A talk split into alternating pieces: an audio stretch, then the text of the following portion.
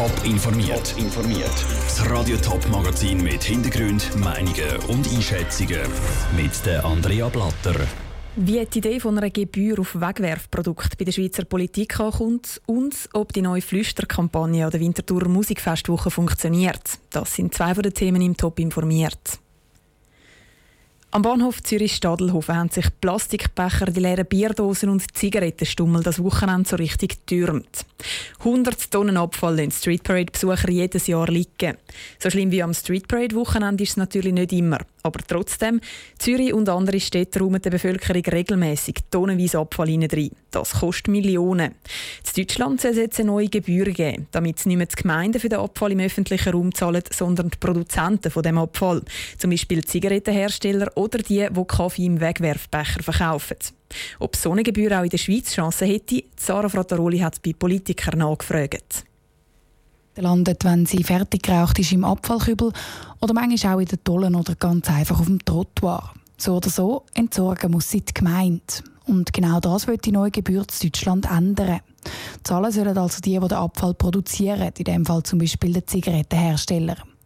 Eine gute Idee, auch für die Schweiz, findet die grüne Nationalrätin Sibyl Arslan. Weil irgendjemand muss schlussendlich halt für den Güssel zahlen. Entweder sind es wir alle als einzelne Steuerzahler, Zahlerinnen oder wir sagen eben der Wirtschaft, die auch nachhaltig wirtschaften, genau drauf schaut und dort auch könnt vielleicht mit diesen Entsorgungsgebühren das Ganze auch steuern. So würden die Läden zum Beispiel auf Mehrweg statt Wegwerfkaffeebecher setzen, hofft sie Belarslan. Weniger überzeugt sind die Bürgerlichen. Es ist zwar gut, wenn die Leute weniger Abfall produzieren und in der Straße liegen lassen, sagt zum Beispiel der Zürcher FDP-Nationalrat Beat Walti. Aber schlussendlich wird die Gebühr dann gleich wieder auf den Kunden abgewälzt. Alle diese Sachen werden irgendwo am Schluss in den Preis hineingerechnet. Und dort habe ich auch, ehrlich gesagt, gewisse Zweifel, ob dann so eine Gebühr wirklich eine Lenkungswirkung hat. Also ob man wirklich eine Zigarette weniger wegschnippt, nur weil die einen Rappen mehr gekostet hat, nachdem das Päckchen schon massiv mit allerlei anderen Abgaben belastet ist. Und schlussendlich müssen die Städte zwar einen Haufen Geld für die Abfallentsorgung zahlen, aber sie profitieren ja auch davon, dass am Kiosk eben Zigaretten oder Kaffee im Kartonbecher verkauft werden. In Deutschland soll die neue Gebühr übrigens in zwei Jahren eingeführt werden. Wie hoch die Entsorgungsgebühr mal ist, das ist noch unklar. Das Umweltministerium macht jetzt das erste Mal eine Studie, um den ganzen Abfall im öffentlichen Raum zu analysieren. Der Beitrag von Sarah Frattaroli. In der Schweiz gibt es auf nationaler Ebene im Moment noch keinen Vorstoß für so eine Entsorgungsgebühr. Anders sieht es in der Stadt Zürich aus. Dort ist im Moment ein Vorstoß im Gemeinderat hängig, wo auch so eine Gebühr oder alternativ sogar ein komplettes Verbot von Einwegplastik fordert. Eigentlich wäre heute eine Nacht, wo ganz viele Wünsche könnten in Erfüllung gehen. Es ist nämlich Sternschnuppennacht. Ein Sternschnuppenregen, die sogenannten Perseiden, ziehen über den Nachthimmel. Daniel Schmucki. Die Perseiden sind ein Phänomen, das es jedes Jahr im August wieder am Nachthimmel gibt. Sie sind ein Meteorstrom, erklärt Markus Grieser von der Sternwarte Ischenberg zur Winterthur. Also wenn man das physikalisch erklärt, ist das sehr unromantisch. Das ist ein elektrischer Effekt, eine Wechselwirkung. Das sind kleine Trümmerteile von Kometen, wenige Millimeter äh, Durchmesser. Die schiessen mit sehr hohen Geschwindigkeiten in die irdische Atmosphäre ein und verdampfen da dabei. Wenn es zwischen den Teilen und der Luft rundum Reibungen gibt, dann entsteht eben der Leuchteffekt und der Schweif der Sternschnuppe. Jedes Jahr zwischen dem 10. und 13. August ziehen die Perseiden über den Nachthimmel und der Name kommt vom Sternbild. Perseiden, der Name kommt daher, weil die Grüße vom Himmel, die scheinen aus dem Sternbild Perseus auszufliegen. Verteilen sich dann aber über den ganzen Himmel also man kann sie überall am Firmament sehen, wenn die Bedingungen gut sind. Leider sind das das Jahr aber nicht. Einerseits ist es nämlich sehr bewölkt und andererseits ist nächste Woche Vollmond. Das heißt, es ist Ziel, zum wirklich Sternschnuppen zu sehen. Trotzdem lohnt es sich laut Markus Grieser ab und zu in den Himmel zu schauen. Die ein oder andere Sternschnuppe ist vielleicht gleich sichtbar. Der Beitrag von Daniel Schmucki. Die beste Zeit zum an Himmel schauen ist übrigens zwischen dem Morgen um 2 und dem Morgen um 4 Dann fliegen zum Teil bis zu 100 Sternschnuppen pro Stunde vorbei. Jetzt machen wir mal ein bisschen Kopfkino.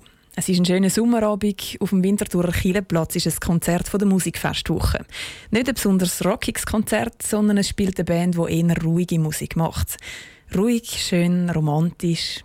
Und dann erzählt er nebendran vom feinen Hamburger, den er letztens gegessen hat, die hinten wie ihre Tochter die Wände die vollgekribbelt hat und die vorne dran lacht über einen schlechten Witz, den einer gemacht hat.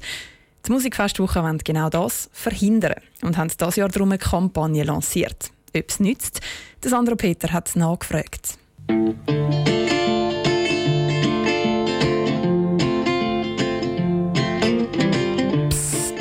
Respect the Artist heisst die Kampagne. Mit Plakat, mit Sticker und mit einem Text im Programmheft wollen die Organisatoren die Leute dazu ermuntern, dass sie bei den Konzerten weniger plaudern. Besonders bei ruhigerer Musik hat das die Besucher in den letzten Jahren gestört. Das erste Wochenende an der Musikfestwoche ist jetzt durch. Ob die Kampagne wirkt, können sie noch nicht sagen, sagt die Co-Geschäftsleiterin der Musikfestwoche Laura Bösiger. Die Kampagne käme aber gut an. Das ganz große Fazit können wir natürlich noch nicht ziehen, aber wir haben von verschiedensten Seiten Rückmeldungen bekommen, sechs per Mail von Gästen, die das super finden, dass wir das machen, auch auf sozialen Medien. Ich glaube, grundsätzlich kommt das sehr gut an. Wichtig für uns ist, dass wir mit der Kampagne nicht belehren wollen, sondern wir wollen sensibilisieren. Sensibilisieren, dass eben die Leute, die plaudern nicht zuvorderst im Publikum stehen. Eine Band, die eher ruhigere Musik macht, ist Black Sea Dahoo. Das Lied im Hintergrund ist von ihnen.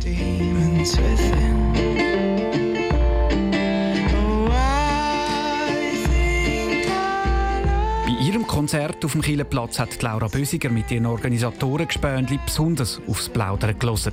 Wir haben das auch mit der Moderation angekündigt, haben ein Schild gehabt, wo dort die Menge gelaufen sind, haben Sticker verteilt und das war extrem ein schöner Moment gewesen, weil die Leute sind uns extrem dankbar waren und es war mucksmüsli still auf dem Kielenplatz. Ich glaube, seit ich bei der Musikfestwoche dabei bin, hat es so etwas noch nie gegeben und das hat mich recht fest berührt. Ein Zeichen dafür, dass die Kampagne etwas nützen könnte. Wie viel das die Kampagne aber wirklich gebracht hat, das wollen die Organisatoren analysieren, wenn alle Konzerte an der Musikfestwoche für das Jahr vorbei sind.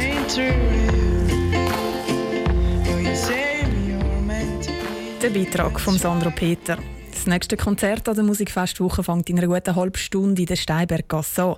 Dann steht die Kanadierin Cat Clyde auf der Bühne. Auch sie ist eine Künstlerin, die eher ruhige Musik macht. Top informiert, auch als Podcast. Mehr Informationen gibt es auf toponline.ch.